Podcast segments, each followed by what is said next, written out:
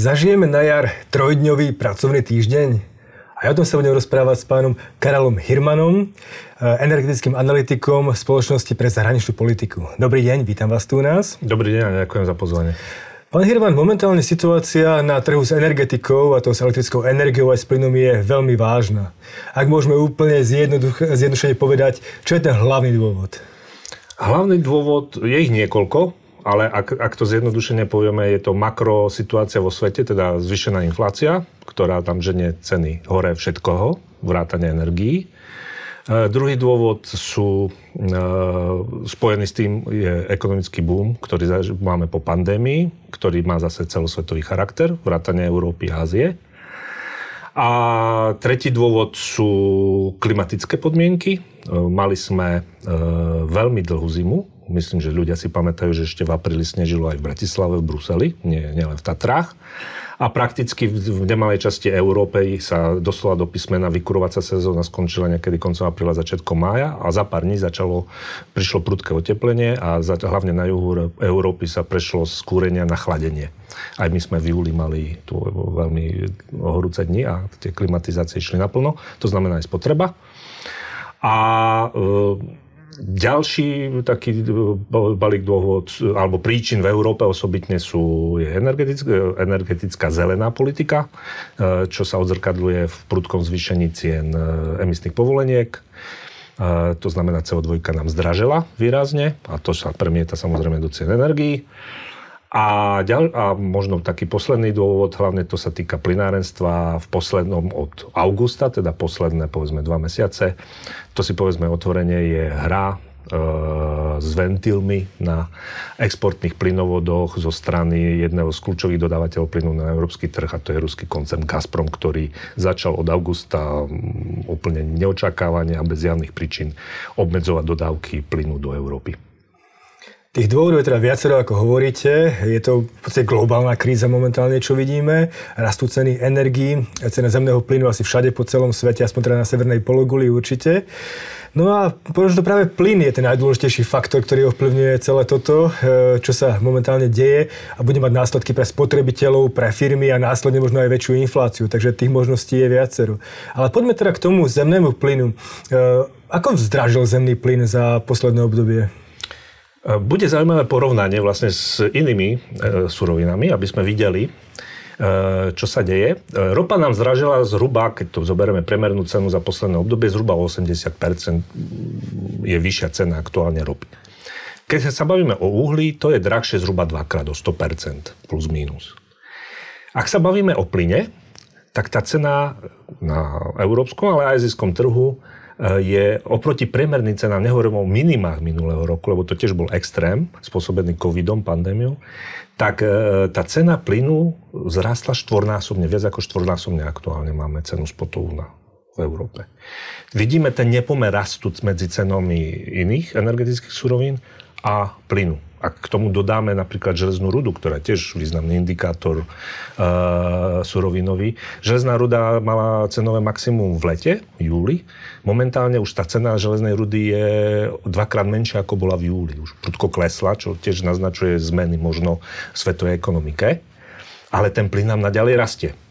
A ak e, ešte povedzme v júli na spote sme mali cenu okolo 35 eur, e, niekde zhruba megawatt, čo, keďže v predošlom období bola cena okolo 15 eur, stabilne v lete plus minus, tak e, zhruba to bol dva a niečo násobný nárast cien, čo vlastne koreluje povedzme s nárastom ceny ropy alebo uhlia.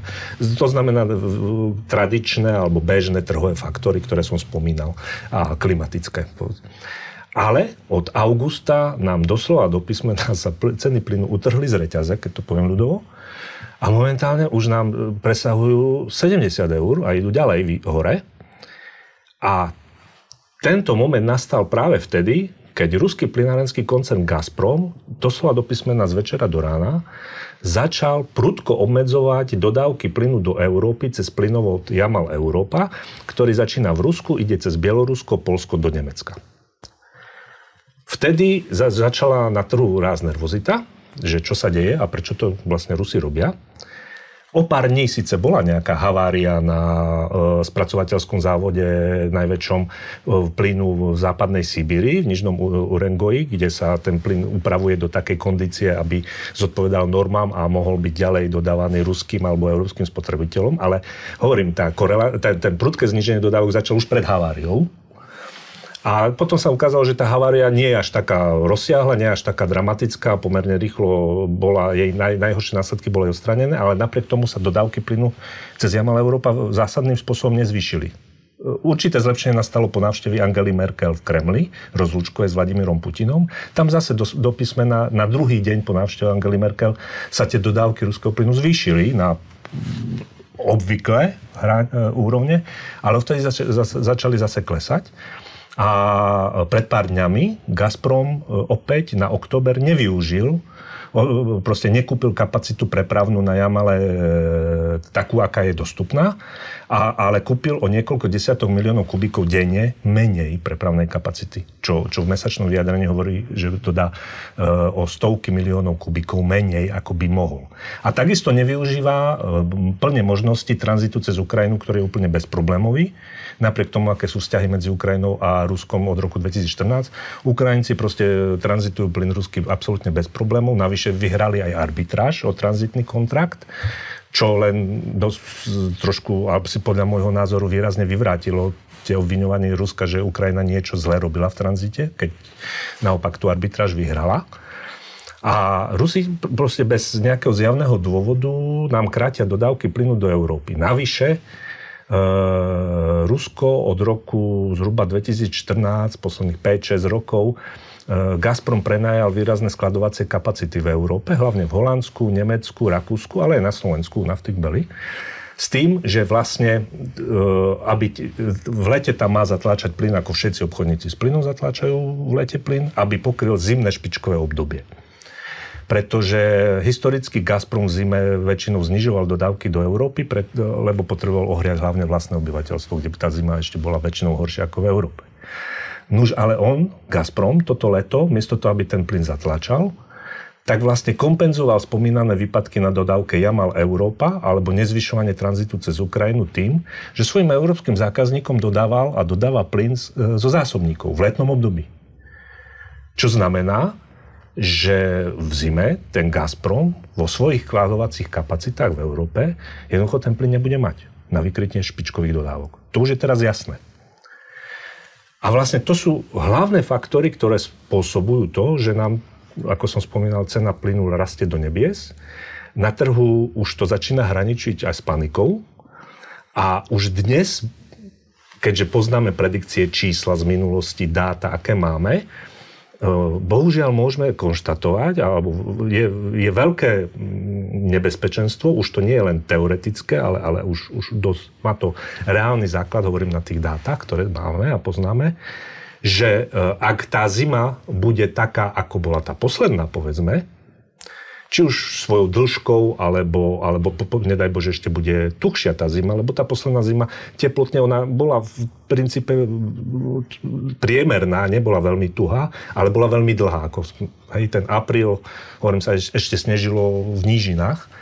Takže ak tá zima bude mať nejaký takýto priebeh, a nedaj Bože, ešte bude tuhšia, tak e, pri súčasných zásobách, ktoré máme, alebo ktoré ešte môžeme do začiatku vykorovacej sezóny dotlačiť do európskych zásobníkov v oktobri, ak budeme mať šťastie, povedzme, príde babie leto, ktoré bude dlhé a bude teplotne fajn, tak ešte sa niečo natlačí, tak e, nám hrozí pri takejto zime, že, že koncom marca jednoducho zásobníkov v Európe plyn nebude.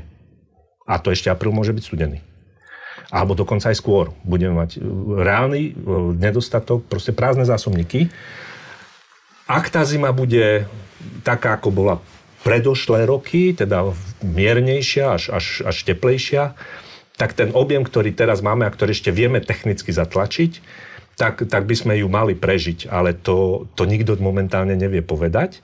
A aká bude zima, to si vieme povedať až na konci marca, respektíve po skúsenostiach tohto roka, skôr až na konci apríla.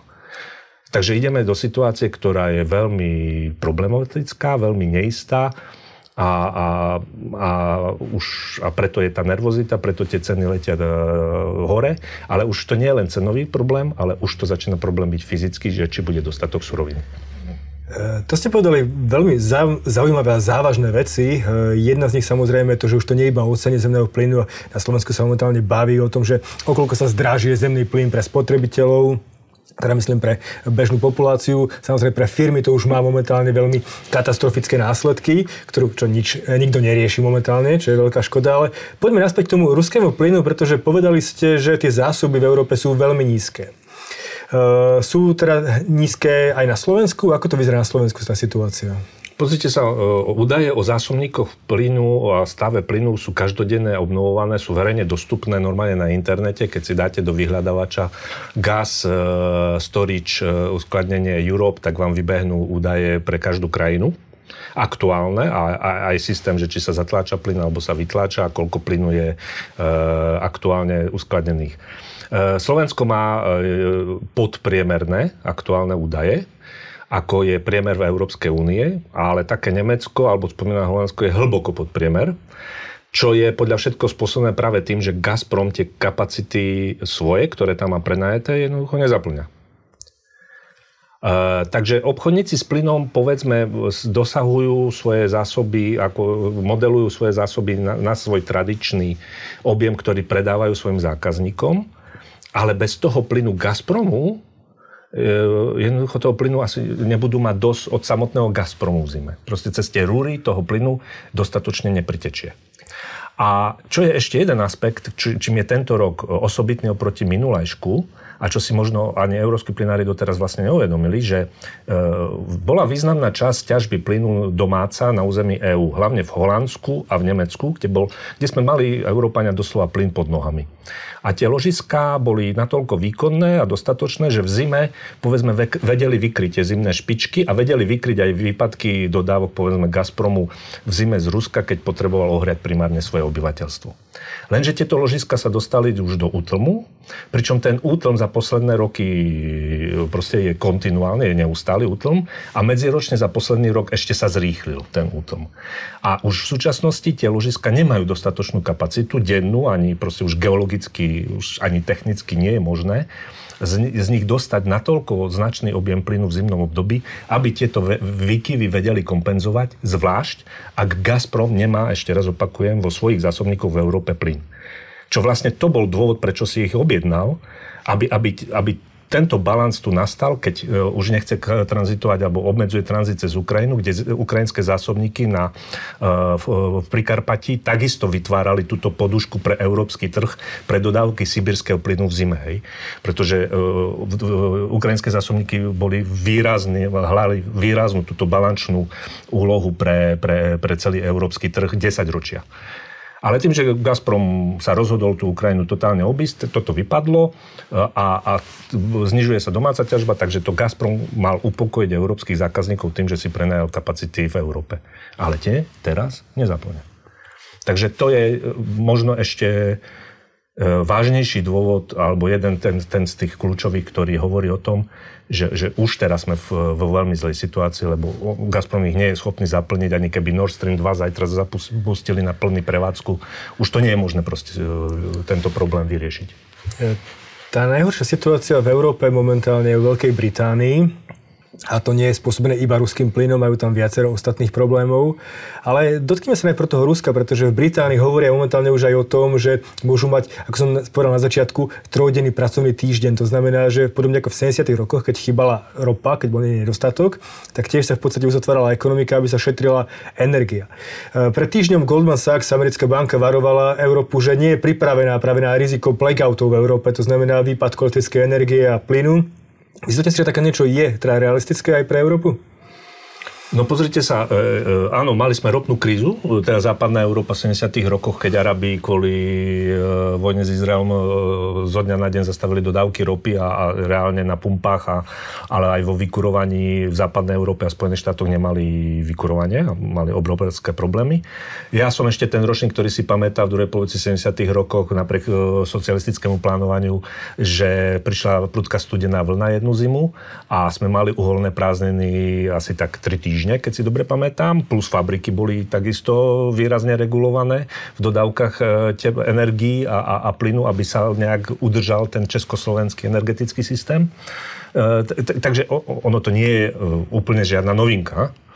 Ale áno, spejme do situácií, že, že je pri kumulácii negatívnych faktorov, hovorím, ktoré už nie sú len veľmi teoretické, ale opierajú sa o dáta, môže nastať v zime situácia, že bude nutné nielen že na Slovensku, ale celoeurópsky nutné regulovať dispečingy plynové a dispečingy energetické, elektrické energie operátory, eh, dodávky eh, energií pre odberateľov. Od priemyslu počnúc až po domácnosti a nemocnice končiac, tak aby hlavne teda domácnosti, nemocnice, proste táto citlivá, citliví odberatelia mali zabezpečené teplo a svetlo. Ale to môže postihnúť priemysel pretože tu ešte jeden faktor, ktorý sme možno nespomenuli. 1. januára Nemecko odstavuje posledné jadrové bloky. Na základe svojho rozhodnutia, ktoré ja osobne považujem za diplomaticky povedané veľmi zvláštne a ak, ak to povieme na rovinu, je to absolútne nelogické, nezmyselné, lebo reagovalo na haváriu jadrovej elektrárne v Fukusime v Japonsku, e, ktorá bola dôsledkom tsunami. V Európe vo vnútrozemí tsunami nám určite nehrozí plus e, Japonci sa z toho poučili, urobili opatrenia na svojich jadrových elektrárniach a spustili ich na plný výkon. Niektoré odstavili, to je pravda, ktoré bloky boli proste problémové, ale prakticky jadrová energetika zostala pilierom energetickej bezpečnosti a dodávok systému Japonska. V Európe, konkrétne v Nemecku, e, Nemci proste odstavujú úplne, čož je 7 až 10% zhruba aktuálne dodávok elektrickej energie v Nemecku, ale samozrejme to postihne celý kontinent. Takže e, to je ďalší faktor do tejto zimy, ktorý už vieme, že nastane, ale nikto nevie, čo, čo sa stane po 1. januári, keď tie jadrové bloky reálne ten Nemec vypne. Čo čomu budeme čeliť v energetickej sústave Európy celej, spomínaná Británia momentálne je preto v takých obrovských problémoch okrem iného, že im mali haváriu na elektrickom prenosovom káble z Európy, z Francúzska do Británie, kde bola havária, niečo zhorelo a jednoducho mesiac nebude v prevádzke a tá Británia už teraz má problém s elektrickou energiou, pretože je vypadol tento dôležitý zdroj dodávací, pričom posledné obdobie v Severnom mori málo fúka. To znamená, tie veterné elektrárne nedodávajú taký výkon do siete, ako, ako by optimálne bolo potrebné. Takže to je kumulácia tých zlých faktorov. Murphyho zákony fungujú. Keď sa má niečo pokaziť, tak sa pokazí a ešte násobne. A e, to bude mať e, konsekvencie, sa obávam, na celú energetickú, nielen energetickú politiku Európskej únie, ale aj Británie, ktorá vystúpili z Európskej únie a jej to vôbec nepomáha, skôr naopak, ešte horšie, je v horšej situácii ako EÚ. A tie následky sú zatiaľ predbežne si myslím ťažko predikovateľné, ale budú záležať od toho, či budeme mať šťastie a zima bude teplejšia a mnohí na to zabudnú, tak sme zabudli na krízu január 2009 plynovú, a sme sa z nej patrične nepoučili. Alebo tá zima bude eh, tvrdšia a, nás pos- a, pou- a to poučenie bude tvrdšie a možno si, si už teraz viacej zapamätáme. Naznačujete, že snaha príliš sa venovať obnoviteľným zdrojom a podporovať obnoviteľné zdroje ako vietor v Severnom mori, ktorý keď prestane fúkať, tak je málo eh, elektrické energie vyrobenej, tak môže zhoršiť energetickú situáciu v Európe, čo je pomerne negatívna vec plus s odstavením atomových elektrární to môže vyvolať pomerne nebezpečnú situáciu. Hovoríte o ohrození dokonca energetickej bezpečnosti Európskej únie? No ja nehovorím, ona je ohrozená, tá energetická bezpečnosť. Dnes už, hovorím, ideme do zimy, ktorá, ako, jak sa ľudovo hovorí, smrdí prúserom. Ale e, ja by som to nedával len, že na obnoviteľné zdroje. To nie je fér, Obnoviteľné zdroje z dlhodobého hľadiska je správna odpoveď. Nie len na, ja to nepovažujem len odpoveď na ekologickú, klimatickú zmenu, na ktorú povedzme môžu mať niektorí aj iný názor, že či tu je alebo nie, keď podľa mňa je. A zase tvrdé dáta ukazujú, že je. Ale aj na tú bezpečnosť.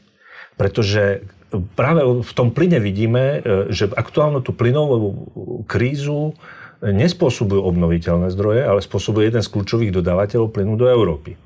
A keďže naša ťažba, ako som povedal, klesá, rastie naša závislosť od dovozov plynu, ale my dovážame aj Európania aj, aj ropu, aj uhlie a v nemalej miere aj jadrové palivo. A jednoducho e, ten proces e, dekarbonizácie energetiky alebo vôbec priemyslu a e, nahradzovanie to zelenou tzv. energiou je v princípe správny, lebo inú odpoveď na tú našu závislosť vlastne nemáme. A povedzme si otvorene, že napríklad ťažba plynu v Rusku ide už do oblasti, ktoré arktický e, ekosystém je násobne citlivejší ako ruská západosibírska tajga a to, čo sa tam deje pri ťažbe, pri, príprave tých ložísk a pri výstavbe nevyhnutnej potrubnej infraštruktúry proste devastuje nie že ekosystém Arktídy, ale globálny, čo pociťujeme aj my E, tými následkami, ktoré tu máme. Takže tá, tá, tá, to, tá ťažba pokračuje a ide do, do, do, do, do územia, ktorej a násobne drahšia je tá ťažba a násobne problematickejšia. Takže tá odpoveď zelenej energetike aktuálne je jediná dostupná, alebo má, má, má, má svoje rácio aj z pohľadu bezpečnostnej dodávok dlhodobo, ale ten proces, ako to robíme, je podľa mňa e,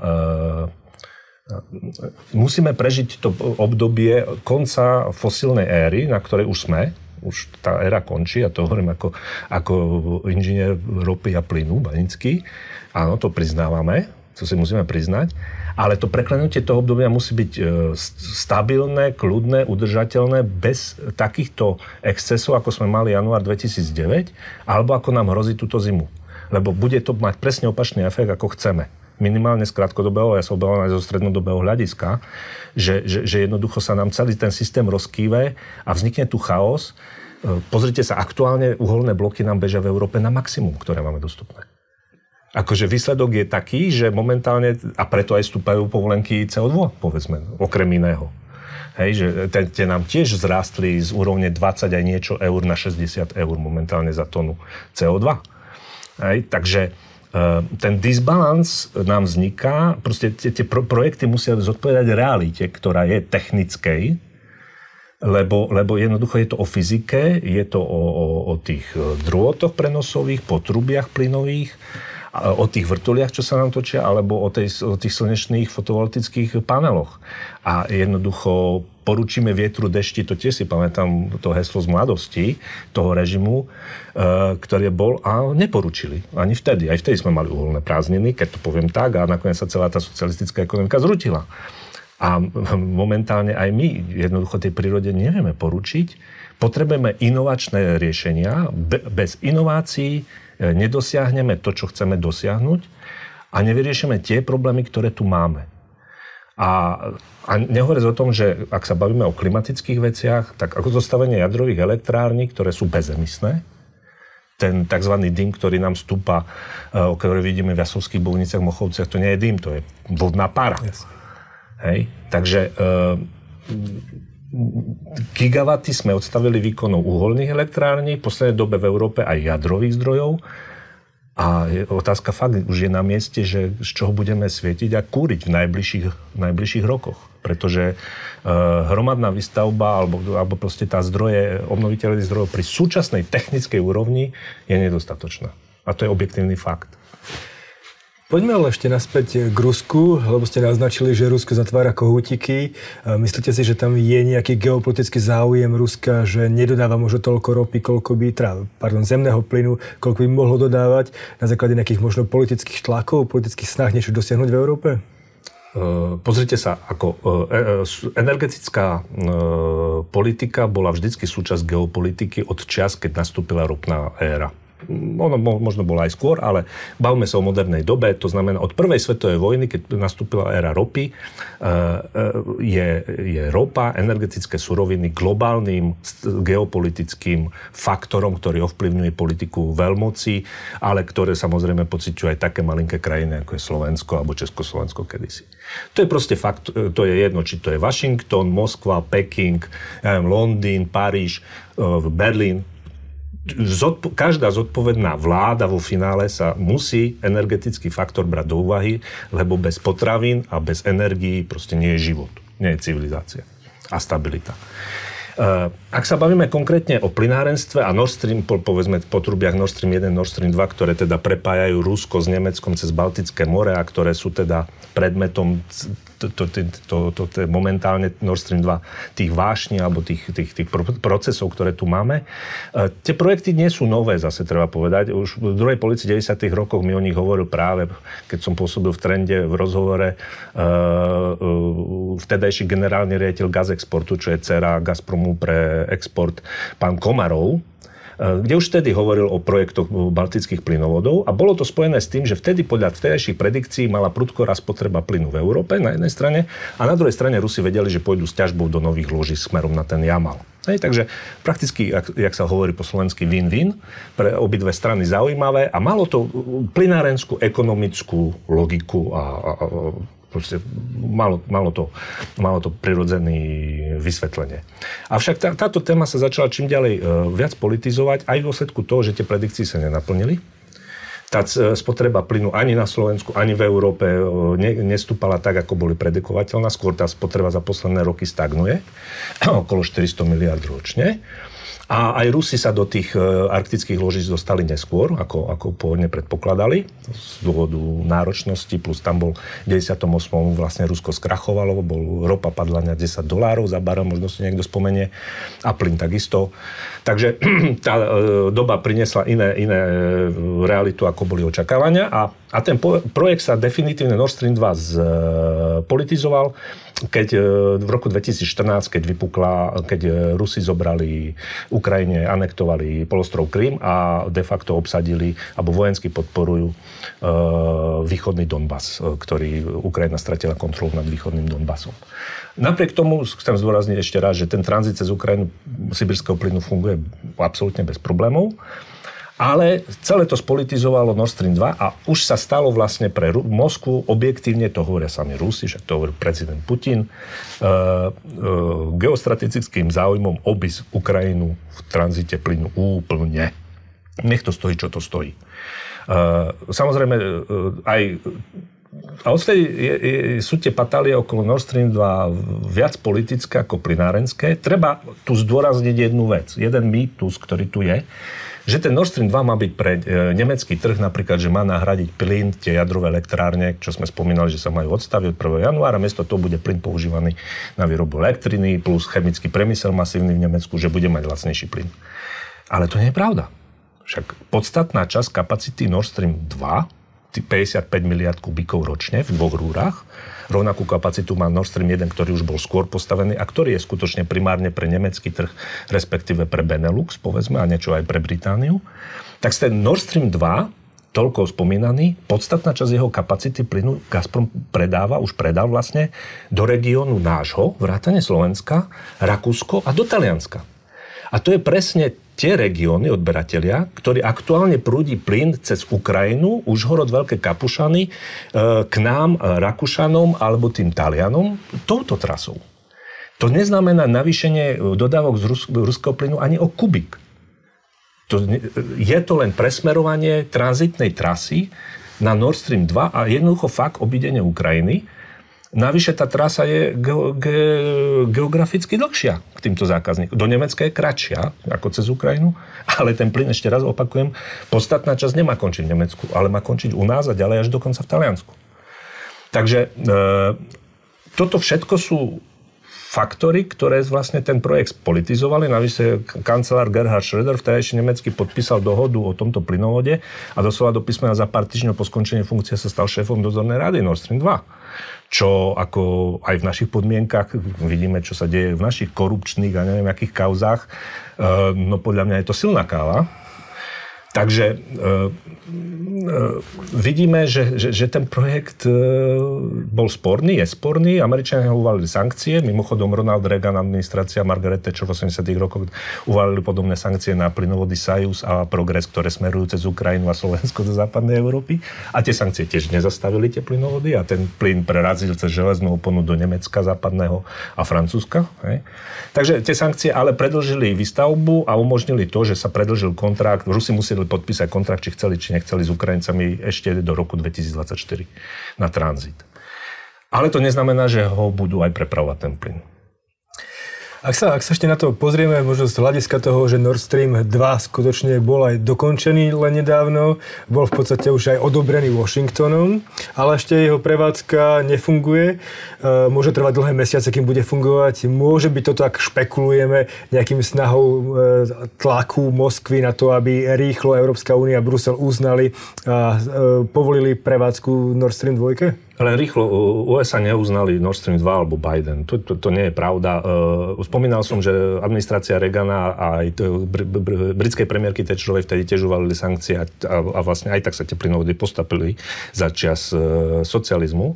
Uh, rýchlo Biden už vtedy pôsobil v kongrese, on si podľa mňa tú tému veľmi dobre pamätá a ten procesy a proste pochopil, že tie sankcie ďalej nie je zmysel udržiavať. Tými, tými sankciami by nezabránil finalizácii toho plynovodu, len zbyt zbytočne komplikovali vzťahy s Nemeckom. A, a hlavne Američan sa stiahol a teraz ukazuje Európanom, nech sa páči, tak si riešte ten problém, ktorý tu máte na stole, pre ktorým vás ste boli varovaní, že môžete nastať. A tá situácia už nastala.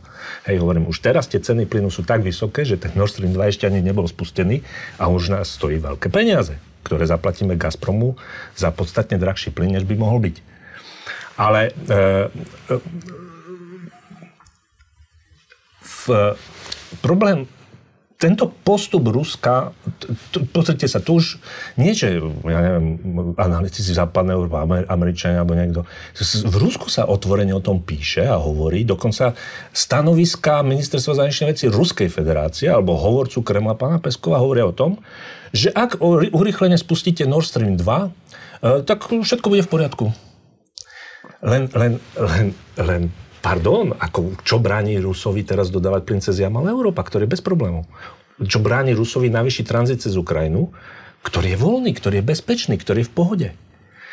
A ak by aj sa otvoril ten Nord Stream 2 do konca roka, ako, ako tlačí reálne teda nielen Gazprom, ale hovorím aj, aj, aj ministerstvo ruských zahraničných vecí a Kreml, to znamená, už to nie je len komerčný projekt, alebo nikdy nebol komerčný projekt, ako nám tvrdili Moskva a Berlín. On je aj politický. Vždycky bol tak e, proste tie kubiky plynu, ktoré by pritiekli cez Nord Stream 2 do Európy, by nič už nevyriešili. Hovorím, už tie zásobníky nezaplnia. A e, viete, ten, kto spôsobil tú situáciu, to z Gazprom, tým, že znižuje dodávky cez existujúce plynovody, ktoré fungujú bez problémov, nie je dôvod na znižovanie dodávok, naraz tvrdí, no ale keď spustíme cez túto rúru, už bude všetko v poriadku. A čo keď nebude? Čo keď na budúce bude problém na tejto rúre? To je, to je proste všeobecný aspekt, ktorý podľa mňa je tu do očí bijúci a je neudržateľný pre budúcnosť bezpečnosti dodávok.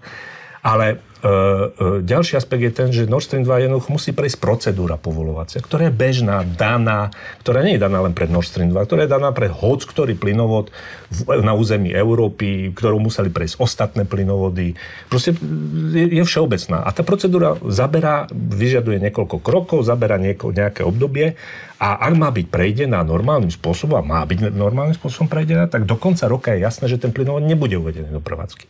Navyše je potrebná aj technická overovacia prevádzka. To nie je jednoduché zariadenie, že zajtra, e, dneska otvorím ventily a, a, a idem do toho. Sa musí overiť, že či to je všetko funkčné. Takže e, e, tento postoj Moskvy, či už Gazpromu, alebo ja som spomínal štátnych inštitúcií Moskvy, je, je, je, podľa mňa nepriateľný, pretože my rešpektujeme zákony Ruskej federácie, ktoré napríklad hovoria o tom, že Gazprom má 100% monopol na, na export plynu cez potrubia.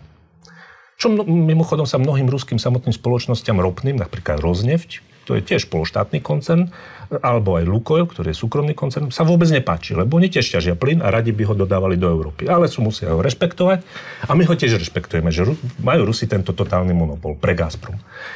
Na druhej strane my máme svoju legislatívu európsku a postupy, ako to funguje. A jednoducho, ak súdny dvor e, európsky v lete rozhodne o tom, že tá európska legislatíva sa plne musí vzťahovať a rešpektovať aj na plynovod Nord Stream 2, a ak následne nemecký súd v Düsseldorfe konštatuje to isté prakticky, a ešte predtým teda e, no, Európsky súd skôr teda to konštatoval pre plynovod Opal, ktorý rozvádza plyn, ktorý už plodí Nord Stream 1, čo sme spomínali, že už niekoľko rokov funguje a že proste tie pravidlá, obmedzenia a tak ďalej musia byť dodržané na Nord Stream 1, tak e, síce 5 právnikov, 10 alebo 15 rôznych názorov, ale, ale, ale dá sa očakávať, že ak to platí pre Nord Stream 1 logicky, tak by to malo platiť aj pre Nord Stream 2. A e, proste to spustenie a podmienky prevádzky to, tohto plynovodu Nord Stream 2, teraz toto je presne obdobie a to je dôvod, prečo ktoré teda máme na stole. A to je dôvod, prečo od augusta od, z ničoho nič sú problémy s dodávkami cez Jamal Európa alebo cez Ukrajinu. Teda tým, že Gazprom ich nevyužíva v objeme, ktoré by mal. Tak ale tento problém môže byť aj dlhodobejší problém. Jednoducho, ak hovoríte o nejakých geopolitických hrách a problémoch na energetickom trhu v Európe, tak jednoducho môže nastať aj situácia, že Rusko bude vyhodnotiť ako nedôveryhodný partner vzhľadom do budúcna. Európa bude musieť zmeniť svoju koncepciu možno aj zelenej energetiky, možno aj odkiaľ berie zdroje. A preto sa vás pýtam, nie je možnosť napríklad to, že Európa bude brať väčšiu časť zemného plynu z zahraničia, z tretich krajín v pomoc, v pomocou skvapalneného zemného plynu LNG? E, takto. Tento postup Gazpromu už aj zase od renovovaných ruských inštitúcií môžete čítať, dnes, včera to bolo napríklad, že e, takýto postup, áno, už si môže Gazprom poškodiť meno, renome svoje, a to môže zásadným spôsobom e, negatívne vplyvať na jeho obchodnú politiku už v krátkodobom horizonte, lebo mnohé tie kontrakty sa v nasledujúcich rokoch budú končiť. A tí európsky odberatelia samozrejme budú prehodnocovať po takejto skúsenosti tú spoluprácu a renome Gazpromu. Takže Gazprom si dáva zbytočne podľa mňa gol do vlastnej bránky, ale súčasne narušuje aj renome plynárenstva ako takého v európskeho, lebo doteraz nám plynári tvrdili, že plyn je bezpečné, kontinuálne palivo a neviem čo všetko ale už januárová kríza 2009 ukázala, že tomu tak celkom nemusí byť. A ak to plynárenstvo si chce zachovať to postavenie, ako má, tak to bude musieť zásadným spôsobom riešiť. Speciálne, ak sme čím viac závišli od dovozov. A teraz vaša otázka k skvapalnený plyn. On už za posledné roky výrazne narástol v Európe. Terminály na skvapalnený plyn, na, jeho príjem prakticky sú svojou kapacitou dostatočné pre európsku spotrebu. Problém je obchod.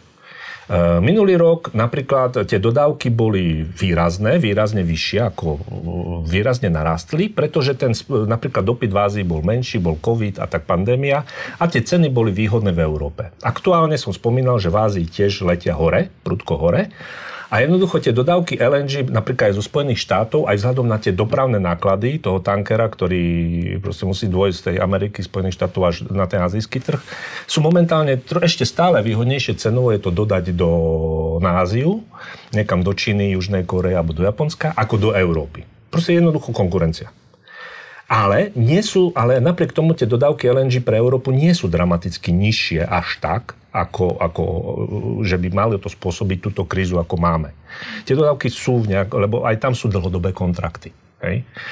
A, a problém je ten, že ešte raz opakujem, že, že Rus Gazprom prudko znížil od augusta dodávky denné cez existujúce potrubia. Toto je zásadný problém.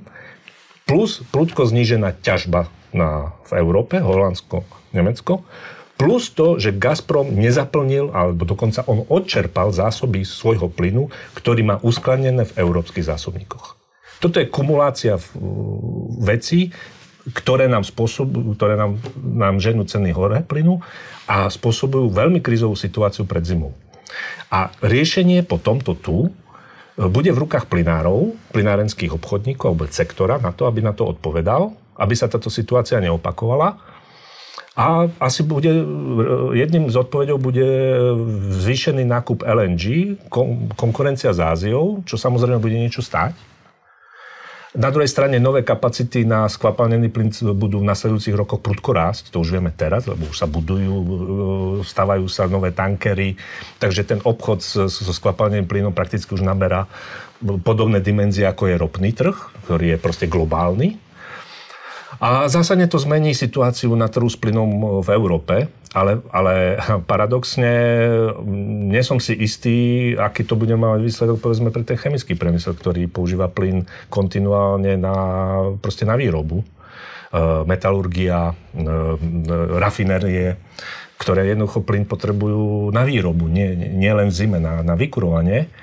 A takže zase sa vracame k tomu, že aby, aby ten, to, to, ten trh bol vybalancovaný, tak je otázka, že či povedzme budeme znižovať elekt- výrobu elektrické energie tým, že budeme odstavovať jadrové elektrárne. Keď ich nemusíme odstavovať. alebo urýchlene odstavovať uholné, ak nemáme nejaký nahraditeľný substitút predikovateľný, alebo aspoň v tých e, obnoviteľných zdrojoch v takej kapacite a v takom rozložení geografickom, že keď mi nefúka v jednom konci Európy, tak na druhom mi fúka, viem to vybalancovať. Toto podľa mňa teraz bude otázka na stole, lebo e, v rôzne energetické balíčky, Fit for 55 a podobné mm, koncepty síce dobre vyzerajú na papieri, ale, ale fyzika a príroda nepustí. Takže, takže celé to prejde prehodnotením. Ak, ak tá zima, hovorím ešte raz a opakujem, bude tušia, ako, ako, ako by sme si želali a, a po tejto zime budeme musieť e, robiť radikálnejšie opatrenia, ako sme si mysleli doteraz. Takže situáciu nemáme pod kontrolou, budeme veriť, že bude teplá zima. E, situáciu no. bude ovplyvňovať, ale má v svojich rukách Vladimír Putin, ako to bude vyzerať v Európe. Už ani Vladimír Putin, už, už fakt len tá zima, lebo už ten Vladimír Putin nám viacej toho plynu, aj keby nezačal tlačiť maximum, čo nebude, však opakujem, na október si objednal uh, malé kapacity na Jamal Európa a, a cez Ukrajinu nezvyšuje tranzit. Takže už ani Vladimír Putin, už to má pre ateistov v rukách príroda a pre veriacich pán Boh. No a tí, čo veria v zelenú energiu, tiež sa môžu dostať trošku potlak, e, hlavne Brusel a povedzme pán Timmermans, ktorý veľmi preferuje súčasné teda riešenie, ako hovoríte, balík uh, Fit for 55 e, a súčasnú krízu hodnotí ako krízu spôsobenú práve fosílnymi palivami. Myslíte si, že môže to prísť nejakému veľkému zásadnému prehodnoteniu energetickej politiky a nie len energetickej, ale zelenej politiky Európskej únie? už sme vlastne sa bavili a hovorím áno, že, že, že bude musieť byť e, prehodnotená, ale ešte raz opakujem, nie, nie som si celkom istý, že či primárnym vynikom je tu zelená energia, lebo túto krízu spôsobuje plinárenský priemysel samotný. Jeden z jeho z, z kľúčových hráčov. To nemá so zelenou energiou v princípe až tak veľa spoločného. Ale, ale bude, bude nutné prehodnotiť aj to, hovorím, to, to, to, to časovanie, a vlastne tie substitúty, to zloženie energetického mixu, aby sme, aby sme sa proste nedostávali do krizových situácií, ak nám vypadnú tie obnoviteľné zdroje, respektíve sa obmedzí ich výkon na jednej strane a na druhej strane e, pristupovať k, k riešeniam nie, nie emocionálne a ako po že idem rýchlo odstaviť všetky jadrové elektrárne, ale, ale s ráciom. A, ale myslím si, že za danej... A potrebujeme skoky inovačné nové technológie, nové riešenia, proste fakt nové zdroje energii, respektíve novú, nov, nový systém výroby, povedzme aj na báze obnoviteľných zdrojov, ale oveľa efektívnejší, oveľa predikovanejší e, systém skladovania v úvodzovkách energií, rozvoj batérií, nielen pre elektromobily, tu sa veľa hovorí o elektromobily, ale my potrebujeme batérie aj na skladovanie, povedzme, pre domácnosti, alebo z toho vyrobí obnoviteľné zdroje ako také. Vodík, o ktorom sa mm, hovorí, ale ktorý z rôznych príčin samozrejme nie je záležitosť zajtrajšieho dňa a má tiež veľa svojich plusov, ale aj minusov, ale to je iná téma. E, ale hlavne stále energetická efektívnosť. Znižovanie spotreby rozumným spôsobom, opäť za rozumné investície, e, obnova budov, čo je reálny dosah, to vidíme, keď e, reálne zateplíme z praxe, dobre urobíme zateplenie, modernizáciu nejakého paneláku v našich podmienkach, tá spotreba tepla klesne o 50%. Ako okamžite. Hej. Takže to, to, to, sú, to sú istotne vložené peniaze, pretože viete, že, že, že, sú dobre vložené. E, otázka je ďalších, výstavba zdrojov je otázna kvôli regulácii, ale aj kvôli tomu, že hovorím, všetci čakajú na nejaké inovačné skoky. Vy dneska investujete do nejakého energetického zdroja a sa ukáže za, za 10 rokov, že je proste nekonkurencieschopný. Je tam veľké riziko, ale, ale na preklenutie toho prechodného obdobia budeme potrebovať, či chceme, či nechceme, ale nielen v Európe. Aj v Ázii. Tie problémy majú aj v Ázii, aj v Spojených štátoch, všade inde.